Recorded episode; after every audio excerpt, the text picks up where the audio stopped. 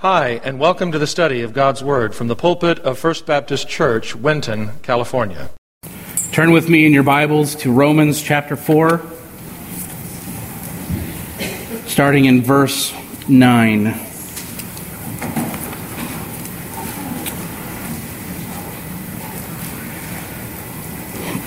Romans chapter 4, starting in verse 9. We're going to read through 25. Does this blessedness then come upon the circumcised only, or upon the uncircumcised also? For we say that faith was accounted to Abraham for righteousness. How then was it accounted? While he was circumcised or uncircumcised?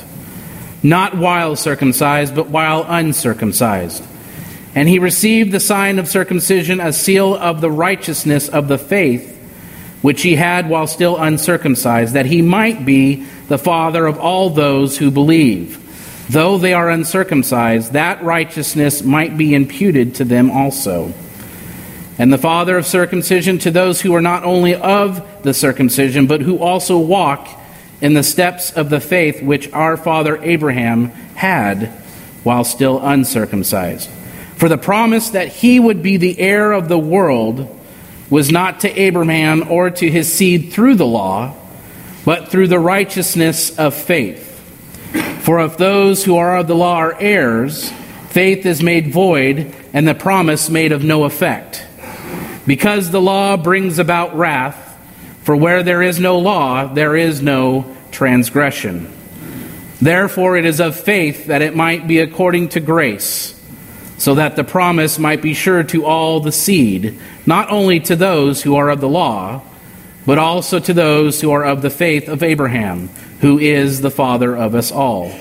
As it is written, I have made you a father of many nations, in the presence of him whom he believed, God, who gives life to the dead and calls those things which do not exist as though they did, who, contrary to hope, in hope believed so that he became the father of many nations, according to what was spoken. So shall your descendants be. And not being weak in faith, he did not consider his own body, already dead since he was about a hundred years old, and the dreadness of Sarah's womb. He did not waver at the promise of God through unbelief, but was strengthened in faith, giving glory to God, and being fully convinced that what he had promised he was also able to perform. And therefore it was accounted to him for righteousness. Now it was not written for his sake alone that it was imputed to him, but also for us. It shall be imputed to us who believe in him who raised up Jesus our Lord from the dead, who was delivered up because of our offenses and was raised because of our justification. You see, this scripture is talking about the interesting fact that Paul um, keeps coming back to the issue of circumcision here. And I think he does this for a, a few good reasons that we may not even realize. First of all, he knew that those who believed that were saved because they were trusting in the circumcision were actually lost. And he, he wanted to do everything he could to help them get their eyes off themselves and their good deeds and unto Jesus, who died to save them, not only from their sins, but also from trusting in their good works. We talked about that a couple weeks ago. The second thing you need to notice is he also saw the danger of such false teaching. Because if the Jews believed they were saved by the circumcision, then the Gentiles might also follow and lead and trust in the same or other forms of um, religious activity to save them, like church membership or baptism or, you know, even uh, the Lord's Supper. These were not things that made them saved. But by believing that and following those decisions of their own, it led them to believe those things. And so God wanted to point it out to them that this was not the way that we are saved. And thirdly, Christianity could face its greatest trial by believers getting their eyes off Jesus and unto works to save them. There have always been false teachers, either with cults or uh, individuals trying to persuade believers that Jesus Christ was the answer, but you need a little bit more in order to be saved. These people are motivated, and many are possessed by Satan, and their goal is to discourage anyone from evangelism and even get bring everyone back into the world. The thing is is that they've been very successful. They have been very successful. We are seeing evangelical churches that haven't reached a soul in years. And even though some of them are growing, it's because they're swallowing up smaller churches who can no longer make it. And then there are churches and pastors who have simply drifted away from the Word of God. Jesus warned this in Matthew 7, verse 15. He says, Beware of false prophets who come to you in sheep's clothing, but inwardly they are ravenous wolves. They might look like the real thing, and they might talk like the real thing, but their goal is to destroy everything about our spiritual life and take whatever it is that you have. Listen, counterfeit Christians can teach, they can preach, they can profess faith, they can even do miracles, and they can perform good works according to Jesus in Matthew 7. The counterfeit Christian claims to be preaching Jesus, but he's actually preaching a Jesus who will save you, but only allow you to be Lord of your own life. The counterfeit thinks you can be justified without being sanctified or cleansed from sin without being purified. In other words, the counterfeit preaches to you that you can turn to the Lord without turning away from your sin. The counterfeit's gospel is a message of an easygoing salvation where all you have to do is say a little prayer and you'll be saved forever. That is the thinking of this world today. We can give everything lip service, but you don't really need to follow through with action. And it doesn't matter if you go to church, but if you read your Bible or you end up spending your life in alcoholism, it's okay because you've said that prayer. It's okay because I say it's okay or someone else says you're okay. But the reality is is we're not okay. And God is warning us here. He's saying that we need to focus our eyes on Jesus because that is the only way in which we are saved. So people need to wake up and realize that no matter what we do, no matter what we say, it's not good enough.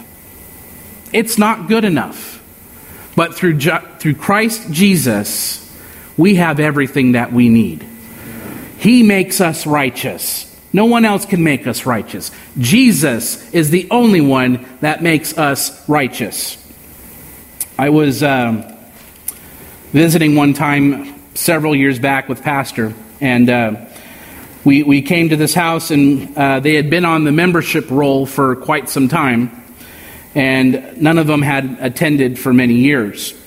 And they weren't exactly happy to see Pastor, but um, after a few minutes, he got them talking about the things of the Lord, and, and the mother, she began talking, and um, she started talking about her son, saying that um, he was an alcoholic who never did anything for anybody, but he was saved when he was eight years old. And pastor, after we had left, whatever, he began talking with me, and he says, You know, I remember uh, when he was six years old and he accepted Jesus at a summer camp, and uh, says he knows he'll go to heaven when he dies. This is where we get in trouble. Is that the counterfeit gospel is deadly and it's so, so very common. The, the false teacher says all you have to do is enough good works and you'll get into heaven. And do you know what the problem with that line of thinking is? First, they'll know if they've done enough until they're standing in the presence of God. How do we know we've done enough? How do we know that we're righteous in God's eyes?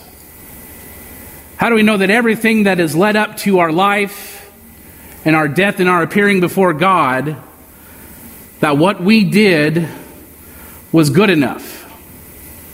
How do we know? The thing is, is we don't know. We don't know. And false teachers will tell you that if you do enough good works, you do enough good deeds, you show up to church, you read your Bible every so often, you're in prayer, is that enough? But that's the question they were asking here. What is good enough? But I think we also need to consider Paul's life here and how he, he may have been looking back on his own life and thinking about everything he trusted in, such as religion, his heritage, his uh, family connections, and all of his good works. And now he could see all of his efforts are being completely worthless. They were completely worthless as compared to him knowing Christ. So, the first point I want to make this morning is how do we get saved? How do we get saved? In verses 11 and 12, it says of Abraham, And he received the sign of circumcision, a seal of the righteousness of the faith, which he had while still uncircumcised that he might be the father of all those who believe, though they are uncircumcised, that righteousness might be imputed to them also, and the father of circumcision to those who not only are of the circumcision, but who also walk in the steps of the faith which our father Abraham had while still uncircumcised. Paul uses an unusual clause here in verse 11. Uh, he's talking about salvation, and he says that righteousness might be imputed to them also. Now, you see, the word imputed here also means to attribute or to uh, ascribe to someone. It, it's, it's setting something to someone's account or uh, uh, reckoning something to someone else. Genesis 15, 16 says, God reckoned righteousness to believing Abraham which means he credited to Abraham account that which he did not have in himself. In other words, everything that he did, everything that he said, was worthless unless he knew Jesus Christ, he knew God. Everything that we do is in vain unless we know God and we have that right relationship with him. In spite of who we were, we are a new creation. Now, there, some of you are very familiar with the, the, the writer Max Lucado, and he said this. He goes, God is crazy about you. God is crazy about you. If God had a refrigerator, your picture would be on it. If God had a wallet, your picture would be in it. Whenever you talk, he listens, and, he, and even though you might go days or weeks or months or even years without thinking of Him, there's never a moment when He's not thinking about you. Never a moment that He's never not thinking about you. So, Jesus' righteousness has been put on our account, and not because we deserve it but because He loves us. He loves us. And I, and I think that the story, I, I think of the story of Orphan Annie. Are you familiar with the story? In the beginning of the story, she was all alone. And she's dressed in rags and caged in a filthy old orphanage that was run by a drunk. But then she was adopted by an extremely wealthy man who took care of all of her needs and all of her wants. We know the story. Happy go lucky, you know.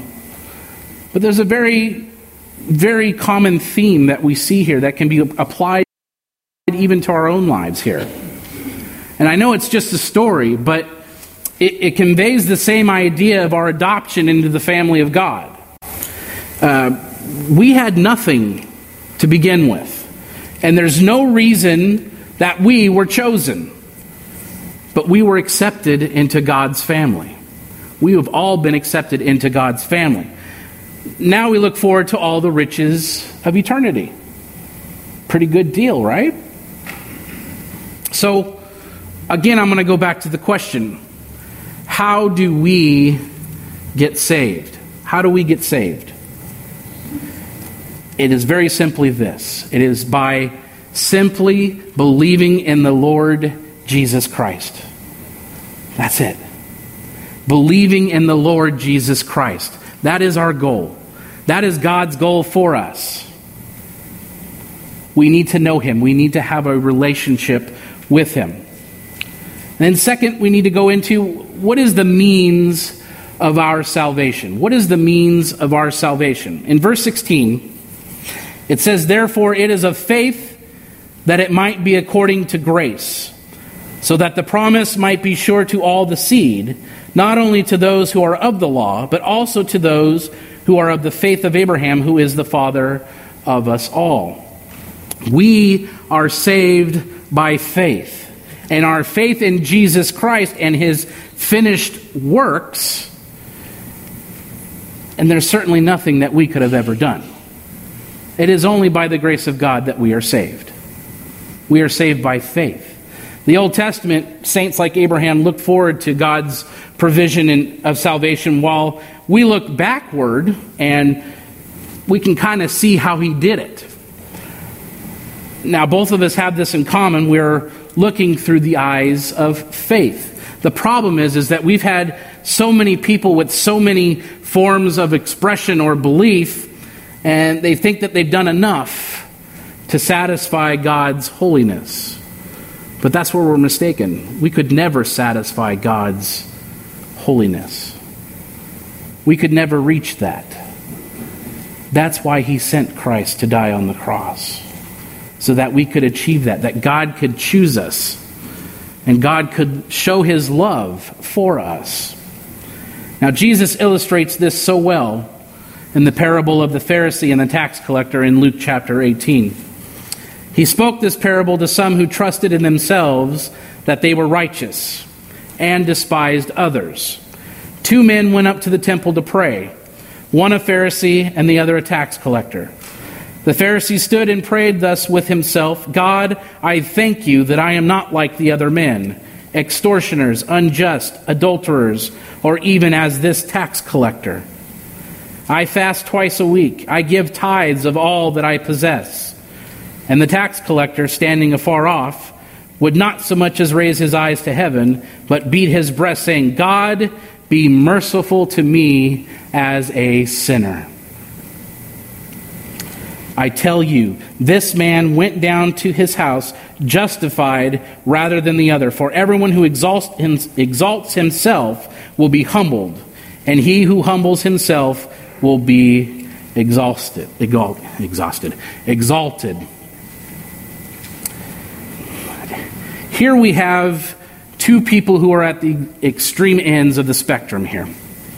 First, there is the Pharisee who was not only well known for his religion, but as he says, he fasted twice a week and gave away 10% of everything that he had. People would see him and say, well, now that's somebody who really walks the walk and talks the talk. But he, he was really there to put on a show. There was no g- genuine faith there he was going through the motions. He was participating in the activities that were uh, for the public to see.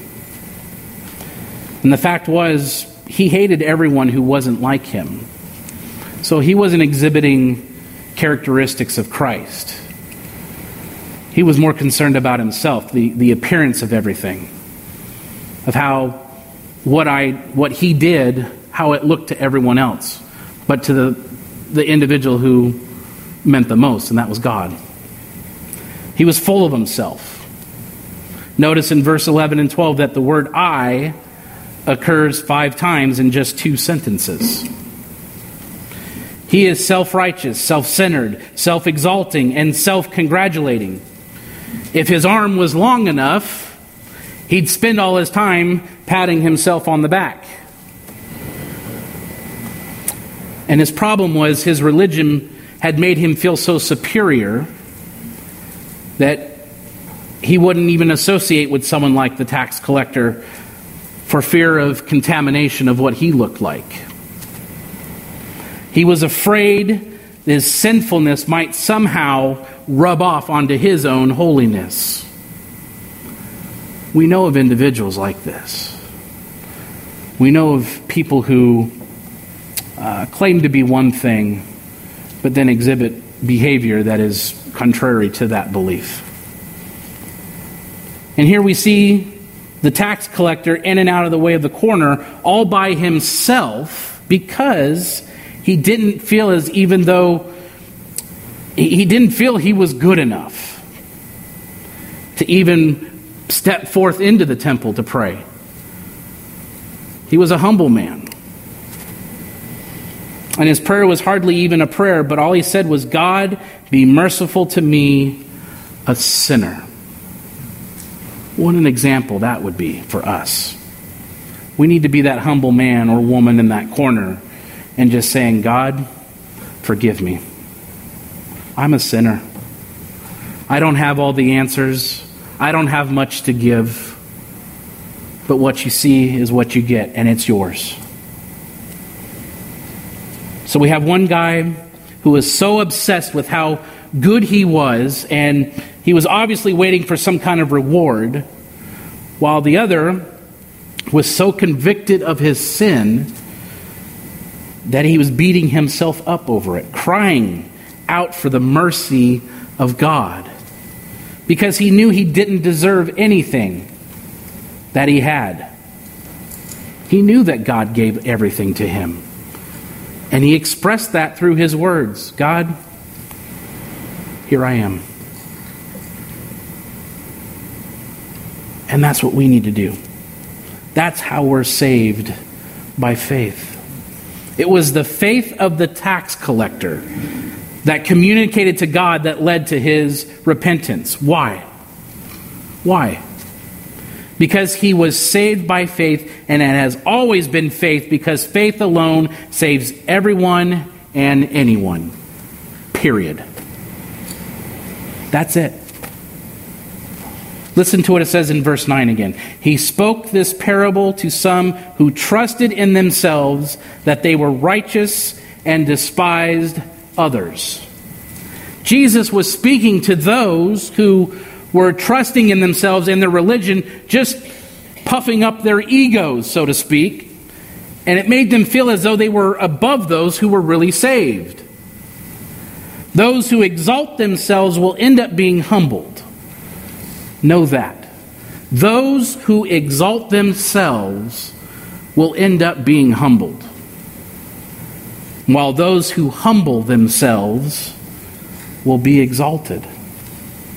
So, we are saved not by what we do, but by the repenting of who we are because we are all sinners in need of salvation. That's the bottom line. At the very root of the modern liberal movement and the loss of the consciousness of sin, that is what we live in today. We are so consumed with sin that it doesn't even look like sin anymore for some. It's the norm. But it is our job, those who are saved by faith, that have been given grace by God. It is our responsibility to inform those that they're deeply, deeply troubled and that they need, they need God. They need Him desperately.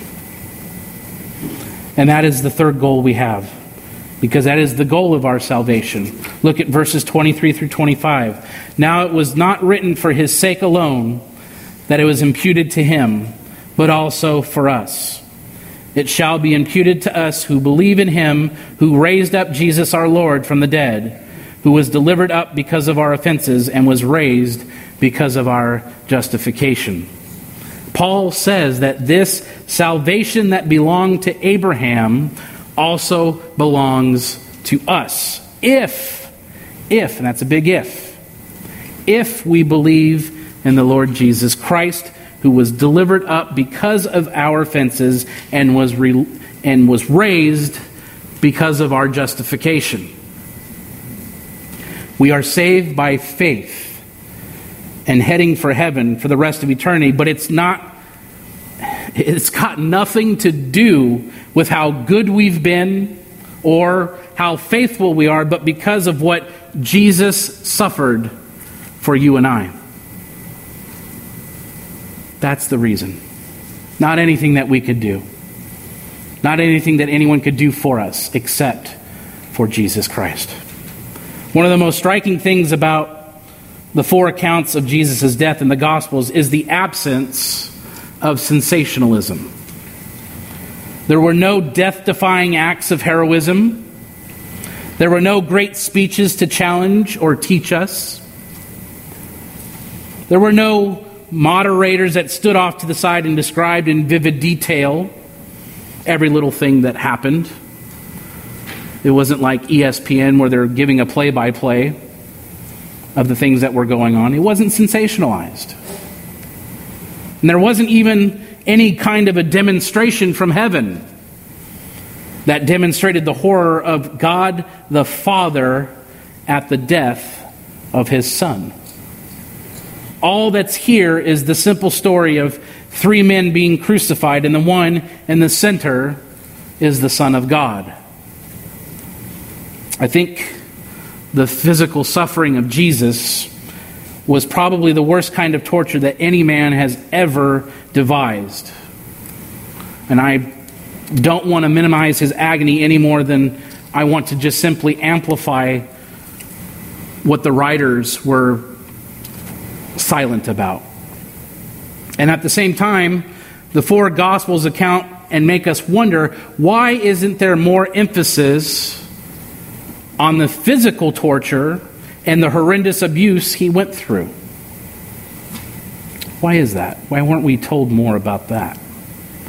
I think that we can assume that Jesus' physical torture was so extreme because he had been beaten and tortured by the soldiers so bad that he collapsed on his way to Calvary.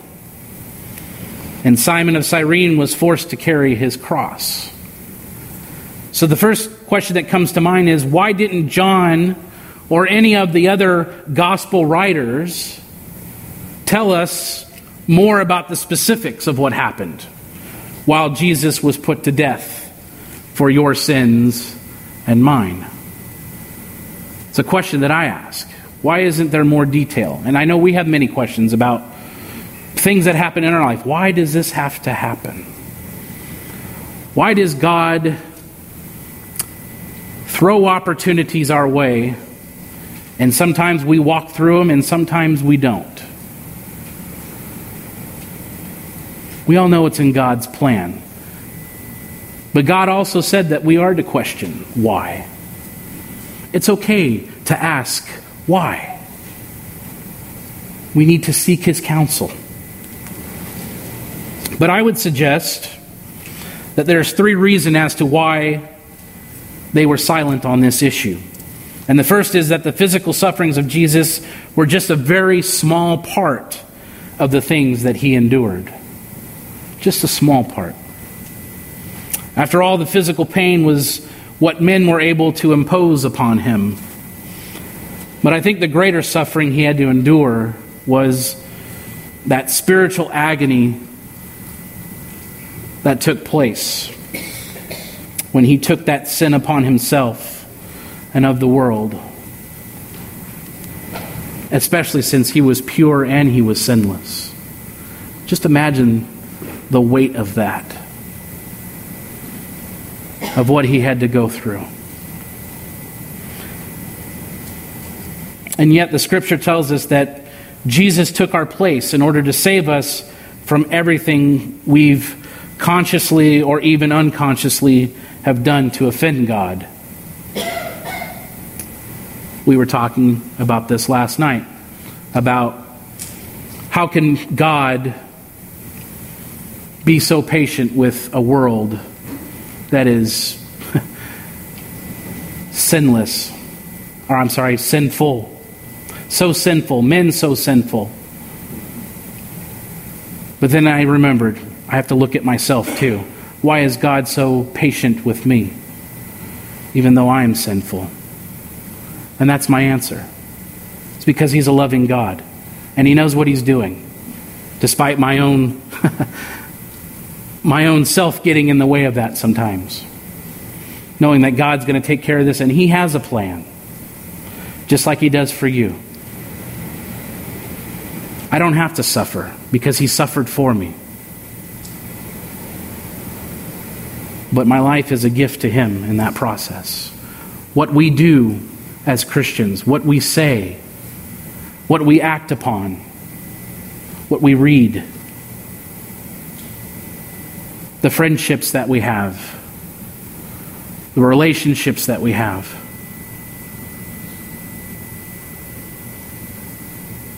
We are only saved through our faith. It sounds easy, but it's not easy. It, it's, it's a very, very difficult thing for us to go through and to follow through on a consistent basis. But God is right there. He's right there with us. He's taking care of all those things that we don't even foresee. And that's what he's saying here. He is warning us. We need to be faithful. We need to be faithful. We need to experience that relationship with God. We need to understand that compared to anything else that we go through in this life pales in comparison to that relationship. Just like Paul, everything he did, everything he said, his whole ministry was considered worthless compared to the relationship that he had with God. So, comp- comparing his spiritual suffering, his physical suffering, would have been minuscule in comparison. There are many who assume that the three hours of darkness during the crucifixion was God's way of turning out the lights so we wouldn't be able to see what Jesus was doing or going through. Don't turn out your lights. We need to see what's going on. We need to be made aware of where we fall short. God knows it. And we know that God knows it. But do you know it? Do you know it in your heart? Do you know that everything that we do and say is meaningless unless we have the love of God with us? The second reason we're not told more is because there's no way that you or I could possibly comprehend or understand even a little bit of God's wrath. We have no clue. Many of us have tried to imagine what heaven would be like, and yet, no matter how hard we try or how far we let our imaginations run, it's fall, it, it falls short of grasping anything to the glory or the beauty of heaven. It's just impossible. 1 Corinthians 2 9 says, But as it is written, Eye hath not seen nor ear heard, neither have entered into the heart of man the things which God has prepared for them that love him. Listen, heaven is so wonderful, and it, it's simply beyond our comprehension.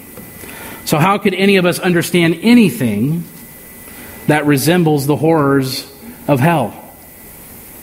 Did you know that Jesus spoke about hell more than he did about heaven? And yet there's many people who say there's no such thing as hell. That either Jesus was telling the truth about hell or we can't believe him about heaven either. There are people that will call Jesus a hypocrite. And they will come after us as Christians. But understand this they're not coming after us, they're coming after Jesus. They're coming after Jesus. They're not coming after us. So we need to have that mindset, knowing, just like Paul did, no matter what the situation is, whatever God throws our way, we can handle it. Even if God even came to you and said, you know what, no matter what you do or say, it's going to fall on deaf ears.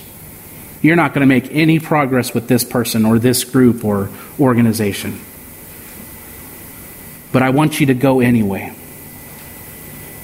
And I want you to be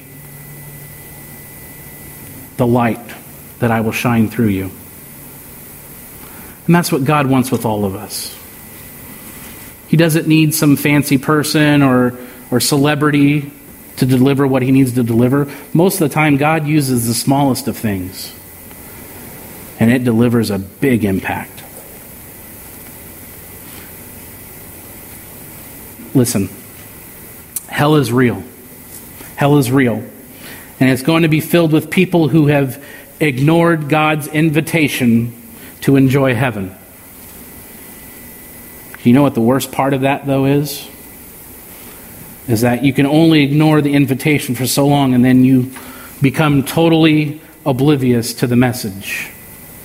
You see, we block things out all the time. We block out things that aggravate us, we block out things that annoy us, and even things that scare us. And we, we can do the same with God. We can ignore Him so long that we don't even seem to hear Him anymore. We don't like to think about it, but there is a place called hell, and hell is one of those subjects that we all feel a little uncomfortable with. And I think we should. I think we should feel uncomfortable about it.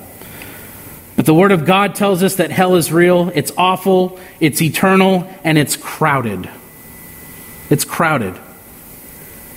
One writer said, Hell will have such severe degrees that a sinner, where he able, would give the whole world if his sins could be one less.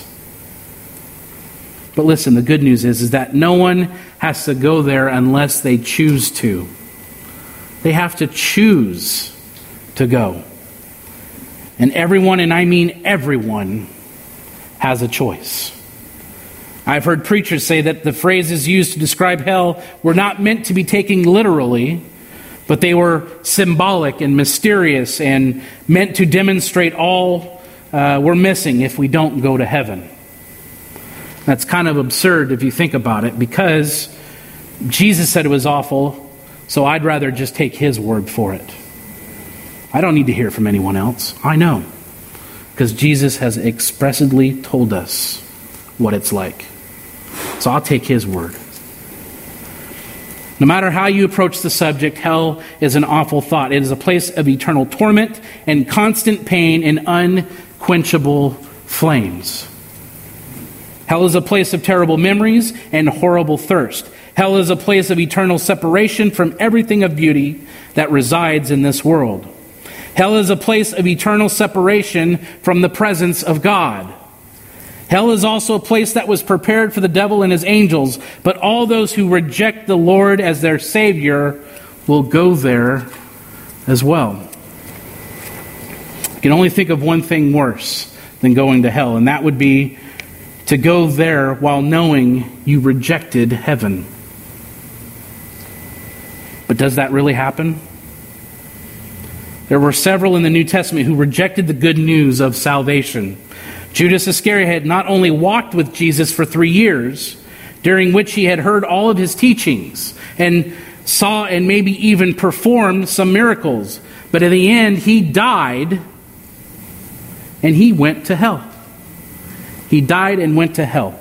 Felix the governor heard Paul preach, but said he wanted to wait for a more convenient time. Sound familiar? I've got plenty of time. I'm going to live my life, and then when it comes time, then I'll, I'll come to Christ. Same thing. Herod Agrippa had admired Paul's preaching, and he almost seemed to step right up to the door of heaven, but then he turned away. And then there was Festus who heard Paul's testimony and referred to it as the raving, the ravings of a madman.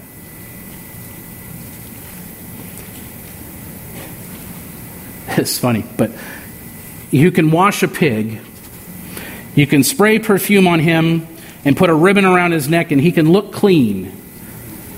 But as soon as you turn him loose, he's going to head straight for that mud hole. Because he's a pig, and that's what pigs do. You can take a corpse and comb its hair, put makeup on them, clean them up. It might look good for a while, but eventually it will rot and decay. Why? It's dead, and that's what corpses do. In the same way, a sinner may come to church and even turn over a new leaf and look like a new believer. He may be a moral, clean, hard-working person but he's still a sinner at heart who needs a Savior in order to be saved. Hell is one of the most talked about subjects in the Bible. While it's only mentioned a few times in the Old Testament, it is a major topic of conversation in the New Testament. All four Gospels, letters of Paul, Peter, James, John, and the book of Revelation all talk about eternal judgment. Do you know who talks about hell more than anyone, though? It's Jesus. Jesus. He spoke about heaven 17 times, but he spoke about hell 71 times. So the physical suffering Jesus endured was minimal compared to his spiritual suffering. And the reason we're not told more, it is because there is no way you and I could ever comprehend it.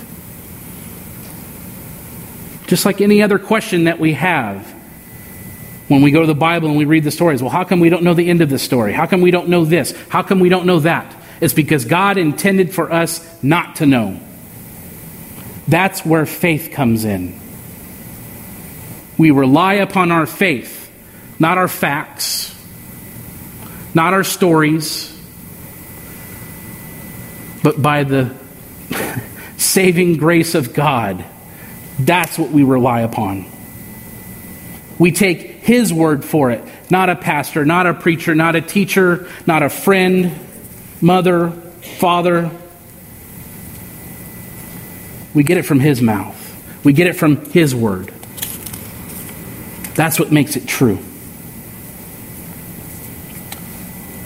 There's one choice we all get to make, and that's the choice whether we're going to spend eternity and we make the choice when we decide to commit ourselves to follow Christ. But know this it is really easy to lose a vision. It is very easy to lose that vision. So stay within the walk. Surround yourself with others who encourage you, who are there with you going through the same things you are.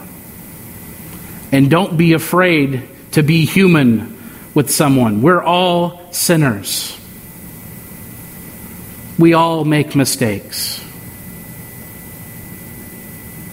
But we also have the choice to correct those mistakes. And we have one who's already paid for those mistakes. A long time ago, when I was in high school, I'd been staying with a friend, and on Sunday, uh, he invited me to go to his church. And I said, sure. And this was kind of a large church, and it had about three to 400 people. And the building was full, and we were a little late, and all the seats were occupied. So we walked right down to the front and sat in the very first row. I just assumed it was the normal thing to do. And the preacher himself was very good. I loved the message, but I noticed he was preaching about hell, and he kept looking at me. And in the end, he gave an invitation, but nobody moved. And I guess um, it was a good thing because I was quite willing to kind of help uh, counsel somebody if they were to come up. Even though this was not my church, um, I was heavily involved uh, with our church group at that time, and uh, just kind of felt compelled to be there and uh, see what happened, you know. And um, like I said, I was willing to counsel. And when the service was over, over, the pastor came down and he spoke to us, and I told him how I had been saved, and um, I had a good time in his fellowship. Years later, obviously, we're here today. Um, I've been preaching now for four plus years with you.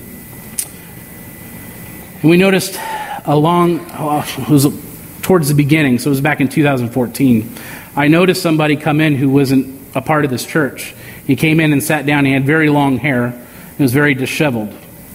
And I found myself looking at him while I was preaching. And I kind of thought, maybe this is the same thing that happened to me way back when. So, anyways, I noticed him, and he sat in the back row, and I asked myself, I wonder what he wants. I wonder what he wants. And then I realized that I had become the very thing that we hate in others. I was being a self righteous Christian. We need to step away from that and understand that it is not our job to wonder what people want, it's what God wants. That's our focus. It's what God wants. A quick story for you, and we'll close. There was a British painter and engraver by the name of William Hogarth who was once commissioned to paint the portrait of an exceptionally ugly nobleman. As was his custom, he painted this man with a sense of honesty and realism. When the nobleman saw the portrait, he refused to pay for it, and a bitter discussion ensued. Eventually, Hogarth, needing the money, sent a letter to this man and told him that a certain publisher who specialized in exhibiting freaks and monstrosities was interested in the portrait. Unless Hogarth received payment within three days, he said he would elaborate the picture with a tail and a few other monstrosities and sell it to the publisher for the exhibition. The nobleman paid up, and then he burned the portrait, proving that his ego was much more important than his money. He was living his life for the pleasure of others and ultimately for himself. So, the question we need to ask ourselves this morning is Who are you living for? Who are you living for? God or for yourself? David, come and lead us in a time of benediction, please. He is Lord. He is Lord. And He has risen from the dead. Yes, He is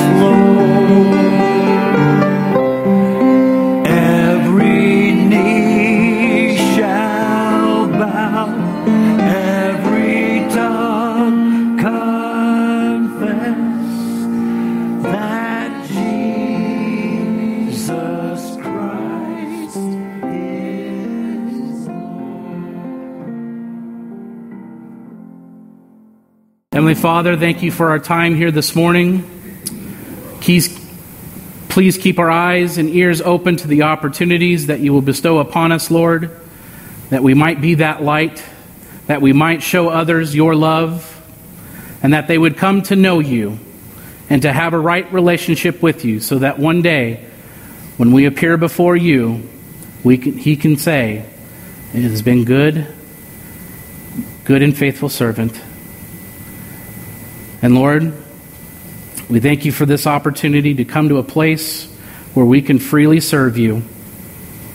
And all of God's people said, Amen. Have a great day in the Lord. The Bible says, if you confess with your mouth the Lord Jesus and believe in your heart that God has raised him from the dead, you will be saved. If you've never trusted in Jesus Christ as your personal Lord and Savior, we invite you to call on him now and through a simple prayer of faith, give your life to him. If you're not attending a church that honors the Bible as the Word of God, we encourage you to locate and begin attending such a church in the area where you live. The message you have just heard was preached from the pulpit of First Baptist Church, Winton, California. For more information on the ministry of First Baptist Church, Winton, please visit our website at wintonchurch.org org.